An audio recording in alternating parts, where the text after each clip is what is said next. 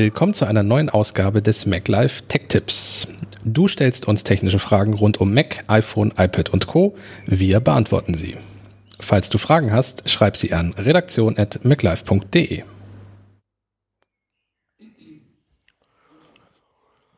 Soll ich nochmal wieder? Eine Frage lautet, mit welchem Tool kann ich CDs am besten rippen? Das ist so eine Frage aus den 90ern. Nee, lach mal nicht. Ich stehe nämlich gerade wieder vor dem Problem. Ah, okay. nicht Problem. Ich kann ja mal einen Anwendungsfall schildern. Und zwar ähm, hat meine Tochter Geburtstag. Und wir überlegen, was sie kriegt. Und es gibt ja diese lustige Tonys Box. Kennt ihr bestimmt nicht. Tatsächlich nicht, ne? So eine Musikbox ist für Kinder geeignet, sehr Wo man robust. Kann man, draufsetzt? Genau, Ja. kann, man, kann man ganz easy bedienen, kann kleine Kinder schon bedienen und man kann dann Figuren draufsetzen und dann spielt halt Musik oder das Hörspiel, je nachdem. Okay. Nachteil ist sauteuer, weil diese einzelnen Figuren, die du kaufst, kosten 15 Euro oder so. Mhm. Jetzt ist meine Idee natürlich, weil wir überlegen, so ein Ding zu kaufen. Es gibt auch solche so Figuren, die kann man bespielen. Dafür braucht man, Ah. muss man allerdings ja die Musik besitzen. Du kannst ja jetzt keine Apple Music Hm. Alben draufpacken. Ja, ja. Und deswegen ist meine Idee, ich kaufe einfach CDs auf dem Flohmarkt für einen Euro das Stück ja. und rip die dann. Und pack sie dann auf diesen. du hast diese Frage gestellt, kann das sein? Ich weiß ja die Antwort. das war nur der Anwendungsfall. Also- Anderer Anwendungsfall ist, äh, ich habe in meinem alten äh, Bulli habe ich noch einen CD. alten iPod Ah, drin okay. liegen. Und da kann ich auch nur Musik rauf tun, die ich besitze. Weil da auch keine Streamingdienste drauf. Genau. Ja, ja, verstehe, verstehe. Wird, deswegen ist da immer noch so ein bisschen Retro-Musik drauf, weil ich mittlerweile höre ich andere Musik. ist doch auch ganz schön manchmal. Aber um auf die, äh, die Antwort äh, äh, einzugehen, ähm, iTunes ist die Antwort. Das äh, kommt erschreckend wenig vor, dass das die Antwort ist. Das stimmt. Ja. Weil meistens ist iTunes eher die Frage, aber umso besser. ja. Was mache ich denn mit iTunes? Ähm, Die machst du auf und dann machst du, ja, jetzt kommt nämlich das nächste Problem, wo steckst du die CD rein? Richtig. Ja. Ich, ja, ich Mein auch so iPad hat kein CD-Laufwerk mehr.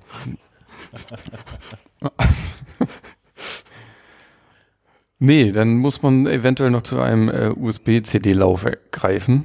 Die gibt's durchaus. Auch mit USB-C. Die kosten auch bei weitem nicht mehr die Welt. Also die gibt's für 10, 15 Euro inzwischen. Das ist echt kein Problem. Die halten dann zwar auch nicht ewig, aber wenn man weiß, man hat nicht mehr als 15 Hörspiele, die man irgendwie kopieren möchte oder so. Genau. Ja, Dann digitalisieren machst du, möchte. machst du iTunes auf. Dann wird die CD meist auch noch automatisch erkannt. Ja, mal das sich mit dem Internet abgleicht. Und dann kann man die einfach importieren. Geht übrigens nicht, wie ich immer dachte, nach irgendwelchen Erkennungskriterien, dass die eingespielt wird und dann erkennt, welche Musik drauf ist, so Shazam-mäßig, sondern die Länge der Titel in der Reihenfolge, daran wird das Album erkannt. Deswegen funktioniert es manchmal nicht. Mhm. Vor allem, wenn man irgendwelche Mixtape-Dinger hat, geht's nach hinten Ja. los. Ja. Ich habe noch ein anderes Anwendungsszenario tatsächlich, wo, äh, wo mir das neulich äh, vorgekommen ist. Ähm, ich, ich lebe tatsächlich seit Jahren schon CD-frei. aber ich war, CD, CD los. ja, äh, war aber nur nicht zu einem, zu einem Wohnzimmerkonzert eingeladen. Ganz Ah. coole Sache. Es gibt da irgendwie, oh, ich glaube, sofaconcerts.com heißt die Plattform. Der hatte keine? USB-Sticks dabei. Nee, genau. Hm. Und schon keine USB-C, USB-Sticks. Sondern der hat dann da so CDs verkauft hinterher. Er hätte doch auch einfach so Gutscheincodes verkaufen können. Das, Online. aber willst du das kaufen? So ein Post-it-Zettel für 10 Euro? Fühlt sich komisch an, ne? Schon. Komm, ist doch auch mit Geld, ist doch auch noch Papier. Na, jedenfalls haben die da CDs hinterher verkauft. Und ich habe, weil, weil die beide wirklich gut waren, habe ich da CDs gekauft und saß dann zu Hause mit und dachte, oh, äh, cool, ich kann ihn in die Playstation legen. Hm. Stimmt, die gibt's auch noch. ja, und dann das, den, das iPhone dranhalten, während es abgespielt wird und So. so wieder aufnehmen. Genau, über diese, wie heißt das hier, Sprachnotizen-App oder genau, und sich dann über die Qualität beschweren. Ja. Ähm, genau, habe es dann aber auch ähm, hier im Büro gemacht mit einem externen CD-Laufwerk. Wir haben hier so einen, so einen Apple Super Duper Hyperdrive oder wie die Dinger heißen. Superdrive. Ach, nur super. naja, gut. Das war, das war toll.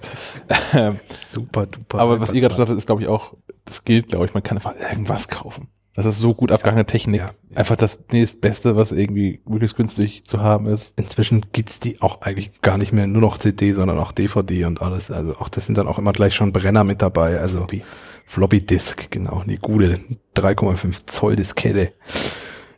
Ja, also da, da gibt's einen Weg. Wie finde ich heraus, welche Mac-Apps nach Hause telefonieren? So wie ET. Ähm, eine umgedrehte Firewall ist, glaube ich, das Stichwort, oder? So ein Ausgangsfirewall quasi, ja. Richtig, genau, weil eigentlich vom Gedanken her eine Firewall ja den Eingangsverkehr eines Geräts äh, überwacht, damit von außen niemand äh, Schundluder, Schindluder damit betreiben kann, indem er sich reinhackt. Allerdings gibt es ja auch durchaus Programme und Tools, die fleißig nach Hause telefonieren. Ganz fleißig. Und nicht unbedingt immer nur alles nach Hause telefonieren, was man auch möchte. Da kriegt man aber unter Umständen gar nicht mit. Und deswegen gibt's umgedrehte oder Firewalls, die nach außen hin auch die Kommunikation überwachen. Ja, man kann sich kurz überlegen, wie man das zutrauen würde und man wird recht haben. Ja, Also je, je größer dieses, so ein Softwareunternehmen, desto gesprächiger sind die. genau. Kann man pauschal so sagen. ähm, ein Tool, was das kann und was ich auch im Test hatte vor inzwischen ne, vor, ja, vor anderthalb Jahren ähm, für MacLife.de und Little Snitch aus Österreich ist so ein Tool, Die kleine Petze. die kleine Petze, genau, und das tut sie auch, und zwar am laufenden Band. Ähm, die installiert man und die eine der Einstellungsmöglichkeiten ist, dass man erstmal alles, was rausgeht, bestätigen lassen muss von, vom Nutzer. Hat man die nächsten drei Tage Da hat man die tun. nächsten drei Tage echt zu tun. Also Ja. du kriegst alle zwei Minuten, poppt was auf mit, hier, das Tool möchte da und dahin telefonieren. So. Und inzwischen ist Little Snitch auch so, dass du auf einer Karte anzeigen lassen kannst, wo möchte das hin telefonieren und was ist das wahrscheinlich. Also die ersten Programmversionen davon waren einfach echt nur, dann hast du irgendeinen Link zu einem Server gesehen und hast dich gefragt, hä? Wieso möchte Photoshop dahin telefonieren? So. Und inzwischen kann dir das Tool sagen, ja, der möchte nach München telefonieren, weil da der Server von Adobe steht und der einmal wissen möchte, ob du auch eine Lizenz hast dafür oder so. Also so genau geht das inzwischen und dann kann man sagen, ja, okay, gut, das ist in Ordnung. Oder wenn man überhaupt nicht weiß, was das ist, kann man es auch erstmal ausschalten. Das nach Hause telefonieren. Viele Programme verweigern dann aber auch den Dienst. So nach dem Motto, ich habe keinen Kontakt mehr zum Server. Man, man, darf, man, man darf auch die Arbeit, die man sich da aufheizt, echt nicht unterschätzen. Also, Nee, dass das nee. nee. passiert, das stimmt schon, da hast du recht. Was aber auch daran liegt, dass es einfach auch unfassbar viele Systemdienste gibt, die Ja. irgendwie mal nachfragen. Ja. Also allein iMessage sind, äh, glaube ich, eine zweistellige Anzahl von Servern, die das äh, kontaktiert. Es gibt dann diesen time.apple.com, der die Uhrzeit abgleicht. Es gibt genug andere iCloud-Sync-Dienste, den Fotosync-Dienst und hast du nicht gesehen. Und Mail. Mail hat auch drei, hast du drei, vier, fünf Mail-Konten. Hast du da jeweils eingehend, ausgehend. Ähm, Ja, es Das gibt ist auch so, ein, einiges. so einen Monitor, der dir dann anzeigt, wie viel Datenverkehr gerade stattfindet. Also es ist echt erstaunlich, was die Dinger durch die Gegend telefonieren. war damals vor Jahren, also das ist bestimmt 100 Jahre her, als äh, Menschen noch ähm, äh, Adobe-Software regelmäßig sich organisiert haben, Ja. ähm, war das ein sicherer Weg, um sicherzustellen, dass die besorgte Adobe-Version möglichst lange funktioniert, indem man einfach den Traffic zum Server unterbindet. Genau, indem man abgedreht hat und dem Ding vorgegaukelt hat, man hätte gar kein Internet am Rechner. Genau. Ist halt nicht erreichbar, hat das Ding halt, ich weiß nicht, wie viele Versionen lang das war. Ähm, Das mitgemacht, ja. genau. Ja. Inzwischen wollen diese Teile und müssen regelmäßig mit dem Internet verbunden werden, weil sie sonst irgendwann den Dienst einstellen. Das ist auch echt so. Insofern funktioniert der Trick dann auch nicht mehr. Also kann man, ja. Software sollte man eh kaufen, zum Beispiel auch Little Snitch. Die kosten nämlich 45 Euro. Einmalig. Ja. Gibt's auch lustige Bundlepreise, also ähm, Opdev aus Österreich. Die haben noch ein paar mehr ähm, ähm, Programme im Angebot. Da kann eigentlich auch immer irgendwie günstiges Bundle schießen. Ja. Ähm, gibt auch noch zwei andere Modi, wenn ich das richtig in Erinnerung habe. Also so ein, so ein, das ist so ein Ampelsystem. Das Rot ist erstmal alles killen, was nach außen geht und dann Stück für Stück zulassen. Das zweite ist die Dienste, von denen du weißt, dass es sie gibt, wie zum Beispiel dieses Apple Time Server mit und so. Lass die durch. Und alles, was du nicht kennst oder wo du denkst, ich soll es lieber mal wissen, sag mir Bescheid. Und dann gibt es auch die grüne Variante, wo er alles durchlässt und du einfach nur beobachten kannst, was so passiert. Also man muss nicht sich diesen Aufwand machen und jedes einzelne von Hand auch immer bestätigen oder so. So ein anderes Tool, das fällt mir gerade wieder ein, ähm, Hands Off Mhm. oder nur Hand Off. Ich glaube Hands Off Plural, was was ähnliches macht, aber ich fand das äh, Little Snitch Ding fand ich immer äh, übersichtlicher und benutzerfreundlicher. Ja. Deswegen, Ich habe auch noch eine Empfehlung. Kennt ihr Oversight? nee. Oversight ist ein kleines Tool, das einfach überwacht, ob ähm, auf die Kamera oder das Mikrofon zugegriffen wird. Ja, genau. Ha. Das kann ja auch mal passieren, dass, irgendeine, dass du eine Webseite aufmachst und die Webseite versucht irgendwie auf dein, deine Kamera zuzugreifen oder so. Das warnt dann davor und dann kannst du es entweder blockieren oder zulassen, falls es gewollt ist, so wie, keine Ahnung, irgendwelche, wenn du dir eine neue Brille aussuchen willst oder so, dann kann es ja durchaus sinnvoll sein, dass die Webseite deine Kamera steuert. Und ein Tipp habe ich auch noch. Ähm, Trip Mode ist für Leute, die mit ihrem Mac viel unterwegs sind. Und ja, und ähm, verbindest du den durchaus mal mit deinem iPhone als Hotspot Ja. für WLAN? Gut, dann ähm, wäre Trip Mode was für dich, weil du dort nämlich abhängig von Verbindungen und Orten, wo du bist, ähm, einstellen kannst, was der Mac telefonieren darf und was nicht. Du kannst zum Beispiel sagen, wenn du jetzt mit dem iPhone verbunden bist, möchtest du nicht dein ganzes Datenvolumen dafür verbraten, dass dir zu irgendwelchen äh, Update-Servern, genau, mach mal ein iCloud-Backup und solchen Krams, weil für den ist das ja WLAN. So, der weiß ja nicht, dass das ein Unterschied ist. Und äh, Trip Mode kann da äh, Unterschiede erkennen und sagen, hier, lass das mal jetzt. Wir wollen jetzt wirklich nur Mails checken und so.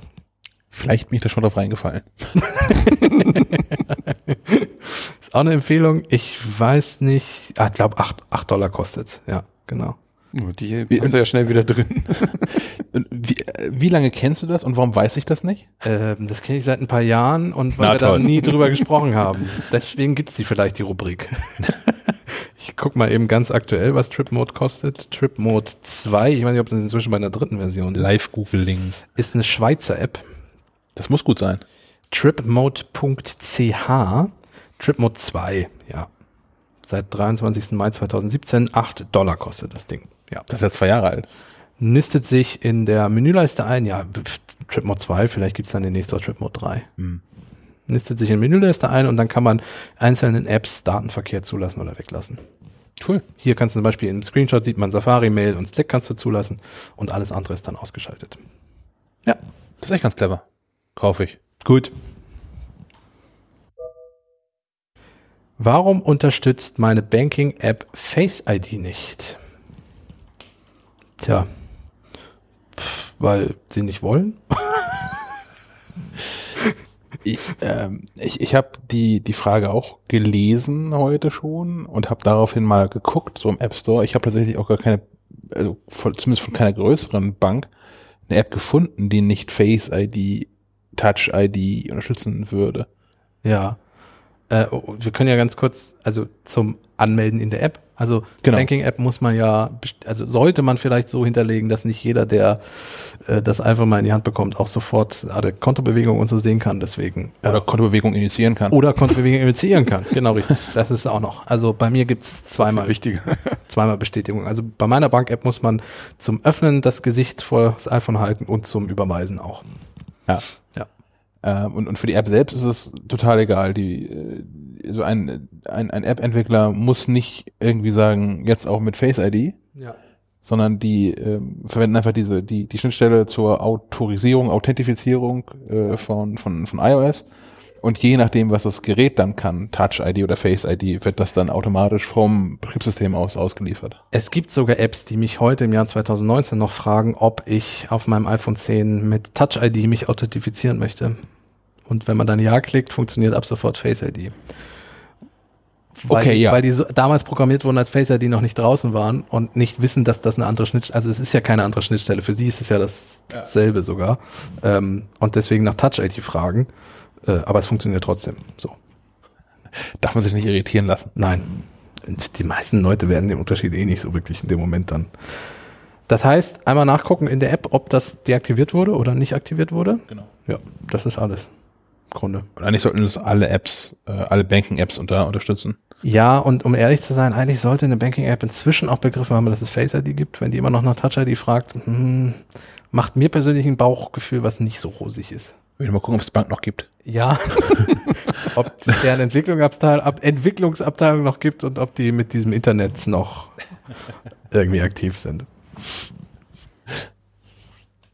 Ähm, ja, tatsächlich, aber auch, auch so Sammel-Apps, so wie äh, Outbank oder so, die können das auch alle. Also nicht nur die Ja, Apps von, ja, ja. von einzelnen Banken, sondern Genau, ja.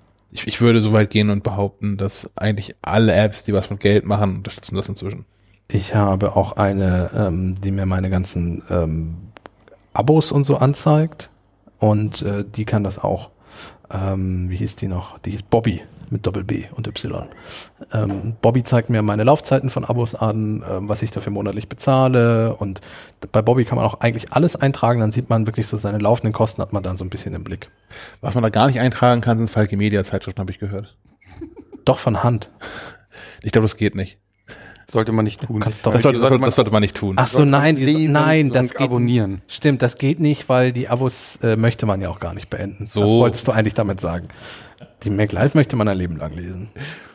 Ich habe irgendwann mal so eine App ähm, vorgestellt. Das war auch in, ich glaube, im ersten oder zweiten Jahr hier bei Falke Media. Und da Post, gab's Ärger. das Post vom Chef. Ach so. Das war so eine Abo-Alarm-App, wo man auch eintragen konnte, wann halt ein Abo ausläuft und man rechtzeitig per Push-Nachricht daran erinnert wurde, doch das Abo zu kündigen. Okay, ich, ich habe Bobby inzwischen in den App-Tipps auch schon empfohlen, es kam noch nichts. Also insofern. Nee, nee, ach, das ist schon alles liberaler geworden, aber da gab's kurz Ärger.